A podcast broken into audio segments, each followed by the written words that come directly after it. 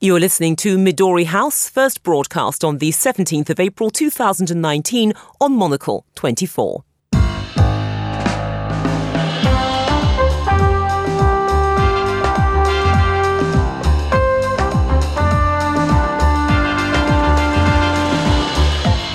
Hello and welcome to Midori House, coming to you live from Studio One here in London. I'm Juliette Foster, and on today's show, France announces an international architecture competition to rebuild the spire of Notre Dame Cathedral in the wake of Monday's devastating fire. Spain bans a far-right anti-immigrant party from taking part in a major television debate in the run-up to next week's general election. My guests Florence Biedermann and Michael Binyon will be discussing this and the day's other top stories, including a warning to the global financial sector from the governor of the Bank of England. Stop ignoring the catastrophic effects of climate change. And it took 4 years to build, cost over $1 billion, and has the world's biggest indoor waterfall. Welcome to Singapore's new Jewel Changi Airport. That's all to come here on Midori House with me, Juliette Foster.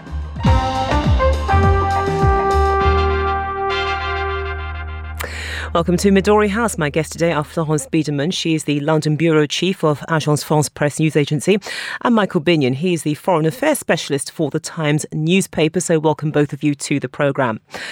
Now, the French government will hold an international architecture competition to rebuild the spire of Notre Dame Cathedral, which was destroyed in a major fire on Monday.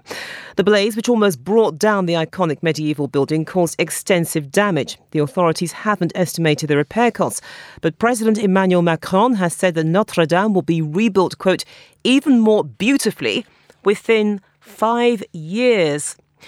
Florence, has Mr. Macron set himself an overly ambitious target, because the damage to Notre Dame has been pretty extensive, and of course the surviving structure is in an extremely vulnerable state. So 5 years is a bit tall, isn't it? Yeah, it's certainly a challenge, but I think these guys love the challenges. And by the way, 5 years mean that he could still be, or he hopes to be, in power to supervise all this. And it's just for the Olympic Games too. No, but yes, it's very difficult to say now. It depends on what you call really rebuilding. Maybe parts of the works could be done, but really renovating it, it's also dependent on the choices that are going to be made. Are you going to redo it as it was with the wooden frame, or are you going to do something more modern? I mean, it all depends on the kind of works you're ready to do. But certainly, I think it was good for him to show himself as the man of action, the one who is really acting in a moment of national sadness and even despair, and also considering the incredible international reactions. Let's explore that point a little bit later on. But Michael, in terms of the target, he might get it done. That is the hope, the expectation. But if he doesn't, there would always be the accusation of mismanaging public expectations. No, I don't think so, because I think after 5 years there will be enough that will be completed, so they'll be able to reopen the main church, even if they're still doing some of the stonework or some of the woodwork or something of that kind. The actual roof, I think, they can get that on in 5 years. I mean, I don't know, I'm not an architect, but they're going to start the lumberjacks are going out to the French forest to fell 13,000 French oaks soon. So they're going to be very busy. They'll be busy, and the competition will be opened. I mean, right now there'll be major architectural firms thinking this could be the contract of the century, and they will be looking at it. I think everybody is very keen to show that it can be done. It is a challenge. It's a psychological, political, and of course architectural and cultural challenge. Yeah, I mean, it's interesting as well, Florence, about this competition, because you can see what he's doing. Obviously, it's a huge challenge, so throw it out to the world. But I guess that if you're very patriotic, you might say, well, hang on a minute. You know, we live in France, we built it, so surely our own craftsmen should be the ones handling this project. This baby belongs to us. I'm not sure there is that kind of reaction, because we know we need help from everywhere. I mean, it's such a big work. And also, there are some doubts on the fact that there are enough people like trained to do that kind of repair. I mean, we also saw that like for when Windsor Castle was, renovated. I mean, you really need people with a very special knowledge, and there are not that many of them around because it's a very specialized work. It's not one of the most paid in the world, you know. I mean, you earn more money when you build fancy architectural palaces or offices around the world. So it's very a niche activity, let's say. So definitely, I haven't seen so far a reaction of people saying it should be a French business. And of course, don't forget that the Bundestag, the German Bundestag, was rebuilt by a British architect in the heart of Berlin. So this is an example of Europe working together. Well, I had to sneak in Brexit surreptitiously. But I mean, look, Michael, Florence touched on this a few moments ago, in fact, about what this is doing for President Macron as the man of action. I mean, look, he has taken a severe bashing in the polls. We know that. We've had the Gilets Jaunes protests, et cetera, a symptom of that. But, you know, how would you rate so far the way that he has approached this huge challenge? And could a favourable response translate into improved poll ratings? Well, it could do, but most presidents rise to the occasion when some dreadful tragedy happens. I mean, think, for example, Hollande was president when you had the Bataclan massacre, and everybody said he did a great job on television, you know, expressing the tragedy, the anger, the dignity and the reaction of the people. But it didn't really help him in the long term at all. And I think it depends. I mean, yes, of course, Macron has personified the national mood very well, and he's shown himself at the front of the efforts to get things done, to symbolise the nation's sadness and mourning. Will that translate into political points? For a while. But in the end, people are going to start grumbling about, you know, standards of living, things that day-to-day necessities, that is what, in fact, turns political elections one way or the other. So Florence, he may get some traction from this, some uplift, but don't count on it lasting for too long. No, not for too long. And remember also, he was supposed on the day Notre Dame burned, like to give a solemn speech to the nation, to conclude 2 months of great national debate and to present the reforms he's going to make to satisfy, I mean, not all the requests, of course, but to try to satisfy and to calm this angry mood and the Yellow Vest movements. And in the end, he had to cancel and postpone it. So it's just kind of a truce for him of several days, but definitely French people are still waiting for these reforms. Yeah, and that's the interesting thing as well, which I'd like to explore very briefly, because you could argue that it could be what's happened at Notre Dame could also be an excuse for sneaking in some bad news, but getting it in under the radar because people are distracted. I'm actually paraphrasing something which happened in the United Kingdom with a former advisor to Tony Blair, who actually said 9/11 was a good way to actually bring in some news, but things which would get people animated, Michael. Yes, I don't think that's going to happen. I mean, I don't think they'll try to sneak in some reaction to the protests or anything like that. I think this is a time of coming together, and I think people see that it is really completely separate from politics. This is an issue that is a sort of national, cultural feeling of national identity. And I don't think there's a chance that they will try to get political things pushed through so that nobody will notice. I mean, if they did, people will be watching. I mean, that's an old trick that people are now aware of. They're wise to it. Yeah, they are. But in terms of keeping people together, because yes, Florence, it has brought the public together in a sense of collective grief. But again, how long can that last? And more importantly, where does this leave the Gilets Jaunes movement? Because they have been protesting every weekend. Presumably nothing's going to happen this weekend. It would be so unseemly if they did that. I'm not that sure. And when you say, how long will that last? It has stopped already. I mean, there is already some polemics, you know, like people on the left reproaching all these big industrialists who announced like 200 million euros, etc. Why don't you give this money to help the homeless in Paris instead of giving, you know, to some Gilets Jaunes represented, I mean, as individual, because they never speak for the collectivity. They are not allowed to. But I said, okay, now back to earth. What about the reforms you are going to announce, Mr. Macron? So it's a very, very short lull, I would say. Mm. So there may not be some protests on Saturday. There may be some. They wouldn't be big anyway, but it's not over. It's definitely not over. And everybody is expecting now, again, the big announcement Macron is supposed to make. Mm, so that could actually reactivate it. But Michael, you know, we have seen this intense reaction to the fire. Why does Notre Dame have such a powerful influence on the French psyche that people are crying in the streets? They've actually been holding vigils, they've been singing hymns, they've been praying. Why? It is the centre of Paris. It's the historic, cultural, religious and political centre of the French nation. And therefore, throughout, since Middle Ages, in literature, in painting, in art, in culture, in everything, it's always been there, and people have always known it's been there.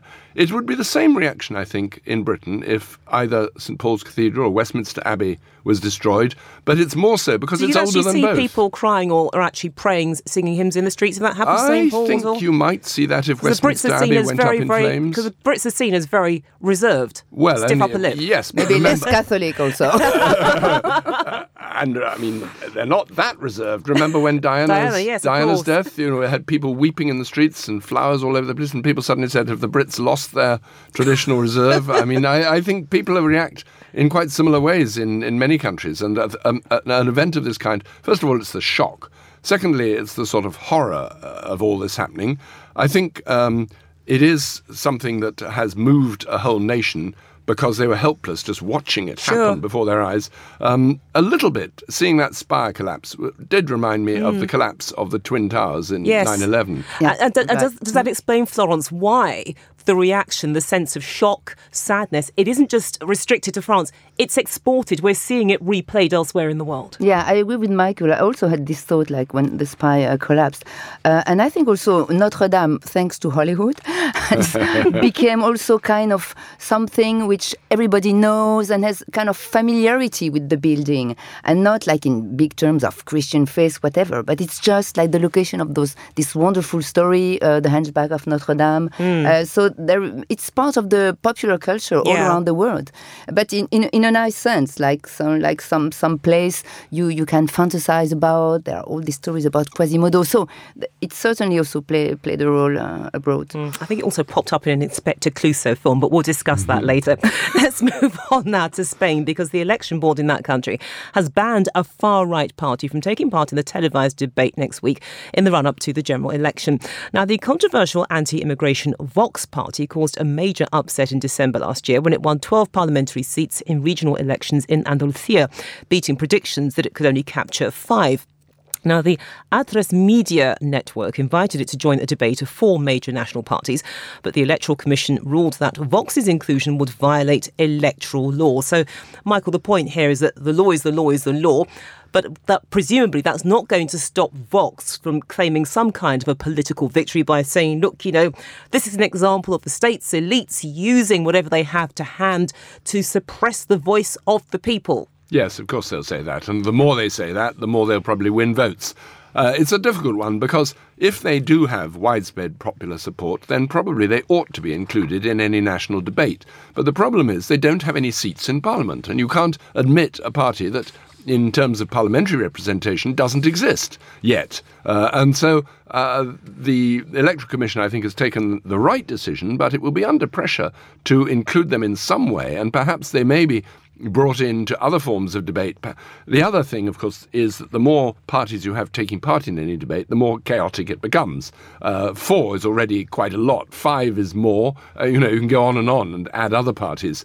So the fewer you have, the more clarity any of these debates does give electors. But I'm not sure that the Vox party will take this quietly. They will clearly use it for all it's worth to win support. And I guess, Florence, as well, it's up to the electoral authorities to really construct a powerful narrative that runs counter to that it isn't seen as elites, the establishment, call it what you will, simply abusing their authority, but actually laying it out plain and clear. These are the rules. we are following the rules. It doesn't really matter who the party is. If you actually fall below the threshold, you're not getting in. It's as simple as that.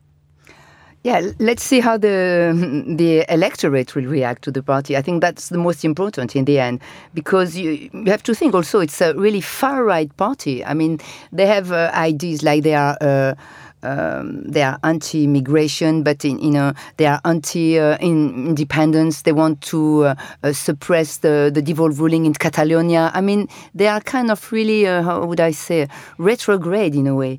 And so do you want to see that kind of party have this big national exposure in TV when, again, yes, they represent 0.1% of the vote nationally? I don't think that there are many reactions so far who are really very critical of the decision of the Electoral Commission. But what I really am curious about is to see how they will poll in the end, how this kind of ideas, which is so popular now in Germany or in France, whatever, how is it going to poll to fare in Spain? That's the most important in the story. I think they'll poll quite well, actually. I mean, they're anti-Islam, and Spain is now suffering the same wave of people crossing over from North Africa.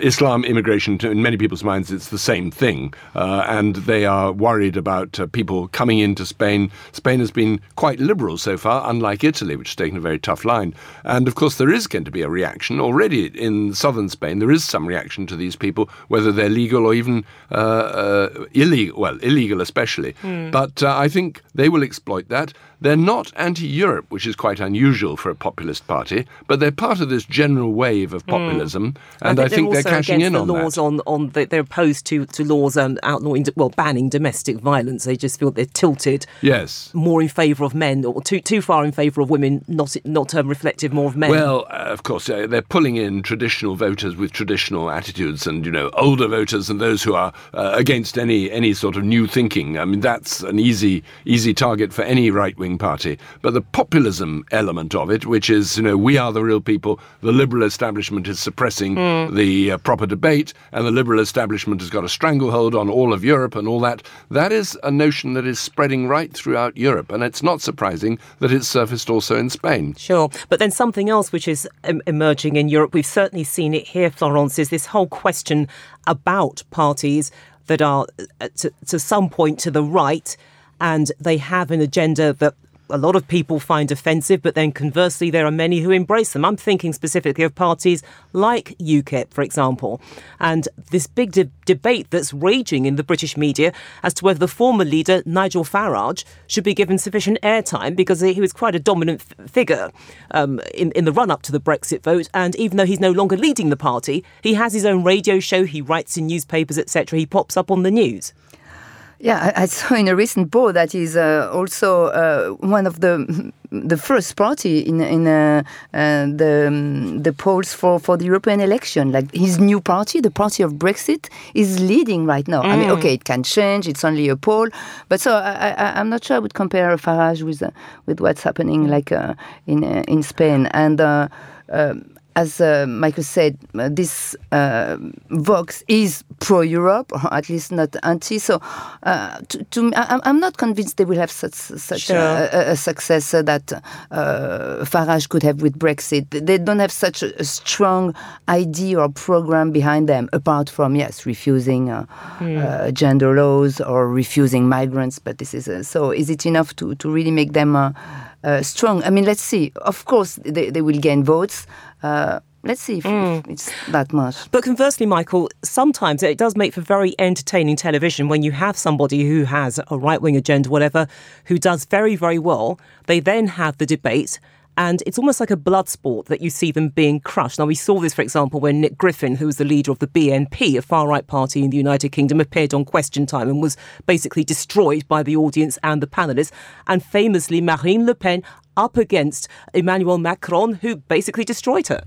Yes, but it doesn't always work like that. Remember the presidential debates in America? Everybody said...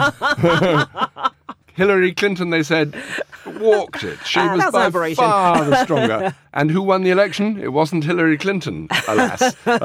Yes, I mean, these debates are entertaining, and they are, and some people are quite clever, knowing how to use television as a medium to get their message, but also their personality across. And very often people don't listen to what the words are. They look at how the people behave, how they perform, what their gestures are, and all that. And people like Farage are pretty good at that. And it depends if there's a debate and if the leader of Vox is a charismatic personality. I haven't seen him in action, but if he is, he might, if he's on television anyway, he might build up a cult following that way. Right, so it could be almost like the flower to the sun to the flower, but there you go. Anyway, you're listening to Midori House here with me, Juliette Foster, and my guests were Florence Biedermann and Michael Binyon. Now, coming up next, a warning to the global financial sector from the Governor of the Bank of England. Stop ignoring the catastrophic effects of climate change. What's the secret to a happy life? Join us in June in Madrid for Monocle's 5th annual Quality of Life Conference to find out. We'll be asking the important questions and proffering a few unexpected answers on everything from the future of our cities to deft design, from hospitality to the finer things in life. You'll find counsel from the food players laying the table for success, the entrepreneurs we're backing, and plenty of lessons, scoops and insights gleaned in the Spanish capital and beyond. You'll meet the likes of Carla Susani, a pioneer of the slow shopping concept, who'll be showing us how to perfectly unite culture and consumption. Enric Pastor will tell us how to create a design magazine to last, and what the Spanish media scene can teach the rest of the world. Award-winning photojournalist and documentary maker Ron Haviv will tell us how to capture the moments that matter. And Olga Kefalogianni, former Greek Minister of Tourism, will tell us how to get resorts in the Med back on track. The Monocle Quality of Life Conference takes place in Madrid from the 27th to the 29th of June. And there's more good news if you're a Monocle subscriber. You get a 10% discount. Head to conference.monocle.com now and watch the film from last year's event and buy your ticket for this year's edition. Monocle, keeping an eye and an ear on the world. Still with me are Florence Biedermann and Michael Binyon. Now, the Bank of England Governor Mark Carney has surprised the world of finance by talking climate change. In an open letter to the Guardian newspaper signed by Mr Carney and the Governor of the Bank of France, he warned banks to stop ignoring the catastrophic effects of climate change and for governments to stand by their Paris Climate Agreement pledge to keep temperature rises well below 2 degrees Celsius. So, could central bank governors be the eco-warriors of the 21st century? Florence, I mean, look, Mark Carney wrote this letter at the same time that we've got the Extinction Rebellion activists protesting in London about climate change. So, how much of a game changer is this letter in terms of really accelerating the climate change debate? I don't know if it was a coincidence, but really the fact that it be on the same day as those activists of Extinction Rebellion, like blocking the tube, bridges, etc., was really funny in a way, because suddenly you discover that they are on the same fight, which you had not that much noticed before, like Extinction Rebellion being more like Occupy Wall Street and putting into question all this system. So why not? I mean, it's every goodwill and every contribution is good. So, and okay, what Carney said is not revolutionary. It's not that he suggested revolutionary measure, but definitely to try to convince companies for their own sake, by the way, to start really actively preparing for a transition can only be positive in the global system, even if it's not a revolution. Michael, do you also get the sense, though, that he's being a bit demob happy? Because, look, he got bashed over the head because of his Brexit forecast. I couldn't resist bringing it in. But, I mean, he got bashed over the head by the Conservatives, etc. We know that he's not going to be in the job forever. At some point, he wants to go back to Canada, so he can afford to tell it as he is. He's demob happy. Up to a point, yes, but he's managed to convince his French colleague to be also demob happy, and I don't think he's about to quit. Of course, both France and Britain have an interest in climate change. They've been both quite active in trying to phase out, for example, petrol cars was one thing that's going to happen. There's more to be done. This demonstration, of course, will anger an awful lot of people who are inconvenienced when they travel to work. But I have to say, sadly, it's a political truth that nothing ever gets done unless somebody goes too far. You know, people demonstrate, think of suffragettes. A woman throws herself under the king's horse in order to get attention. And it's almost the sad thing to say that quite often terrorism or something like terrorism almost works. You know, it draws attention to a fact. It makes things inconvenient for ordinary people and particularly for politicians. But the Bank of England's intervention, I think, is more subtle because this is saying it's in your financial interest to do something about this. Don't invest your money in diesel and petrol cars. You will go bankrupt soon. Do invest your money in green technology. This is where the trend is going.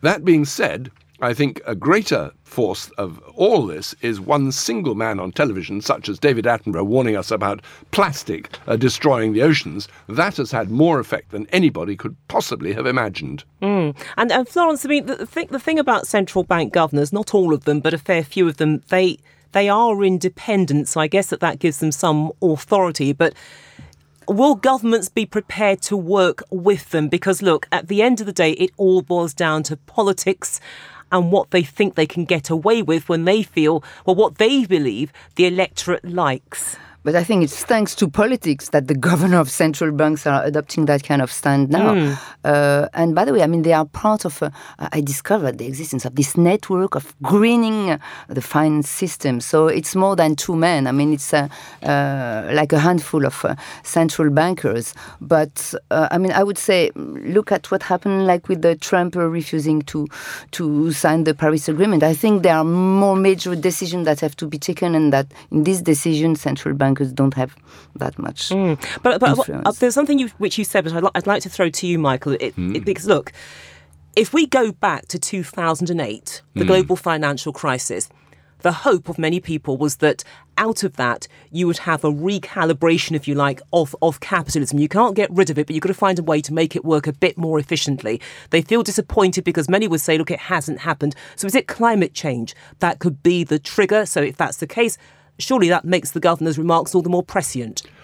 I don't think there will be a reformulation of capitalism because of this. I think there will be a change of where consumer societies are going and what consumerism is all about, and the whole idea of valuing the earth, valuing its resources, and stopping activities that actually endanger our entire planet. That will be given a boost.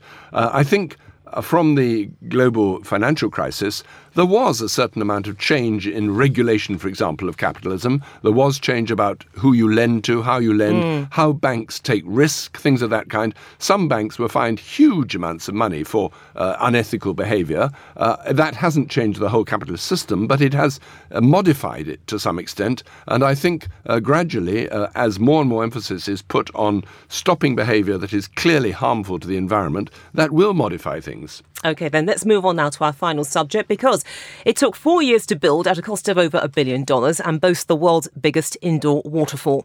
After endless hype and media coverage, Singapore's long-awaited Jewel Changi Airport has finally opened for business. The dramatic donut-shaped exterior, framed in steel and glass, is a multi-use complex designed to connect three of Changi Airport's four terminals. The architects claim it has given Singapore the world's best airport.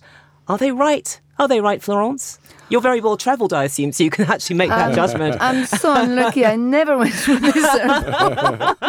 And, OK, now the description you give, obviously, I would like to see that. But I have the feeling it's not an airport anymore. It's kind of an amusement park. Yeah. And in such a small state city as Singapore, I mean, you can understand that they do their best to attract attention and tourism. But, yeah, definitely, no. I wish I could make a stopover. No, but it's a very valid point, isn't it? Because you read about it, and yes, it's splendid, but as Florence said, an airport? Surely it should be in a theme park or something with giant mice running around, or people dressed up in mice suits. They're trying to make it both. I mean, they're trying to make it a place where everyone goes because it's such a sort of cool place to be, and it's so exciting and so beautiful and all that. And, of course, it's the whole idea of spend. I mean, there are going to be a lot of upmarket shops all trusted around. Yeah, there's like 10 stories on this or something. Oh, yes, it's the whole idea of, you know, you'll find all the, you know, swanky fashion shops will all be there with our outlets. I'm not sure that it's what you need at an airport. And the other thing is, of course, if you're trying to attract passengers to go there, they're going to have to break their journey, spend their time. They'll miss their plane if they're sliding down waterfalls or they're buying... delay planes. I mean, it's not not really the best place because air passengers, they want to just get off one plane and get onto another one. Yeah, and that's the point, isn't it, Florence? People don't really care about that. It's airport security and baggage handling. Just as long as everything works smoothly, you can collect your luggage at the end of the journey. That's what counts. I mean, who gives a damn about the waterfall? I don't agree. You no. care about the waterfall. I do care. No, the biggest indoor waterfall, I wish I could say it. Do you know what? I just imagine a Busby Barkley scene with Esther Williams, whatever her name was, popping up out of the water or something. That's my imagination. That may happen one day. It may happen indeed. You'll get a climate change protester surfing down it. Now you've ruined it. Extinction Rebellion protesting against it. On that note, it brings us to the end of today's show. Florence Biedermann and Michael Binyon, thank you both for joining us here at Midori House. Today's show was produced by Fernando Augusto Pacheco, researched by Teresa Mavuli, and our studio manager was David Stevens. More music next, then at 1900 hours, it's The Entrepreneurs with Daniel Bach. And we'll have more on the day's main stories on the Monocle Daily at 2200. Midori House is back at the same time tomorrow. That is 1800 London time. I'm Juliette Foster. Goodbye.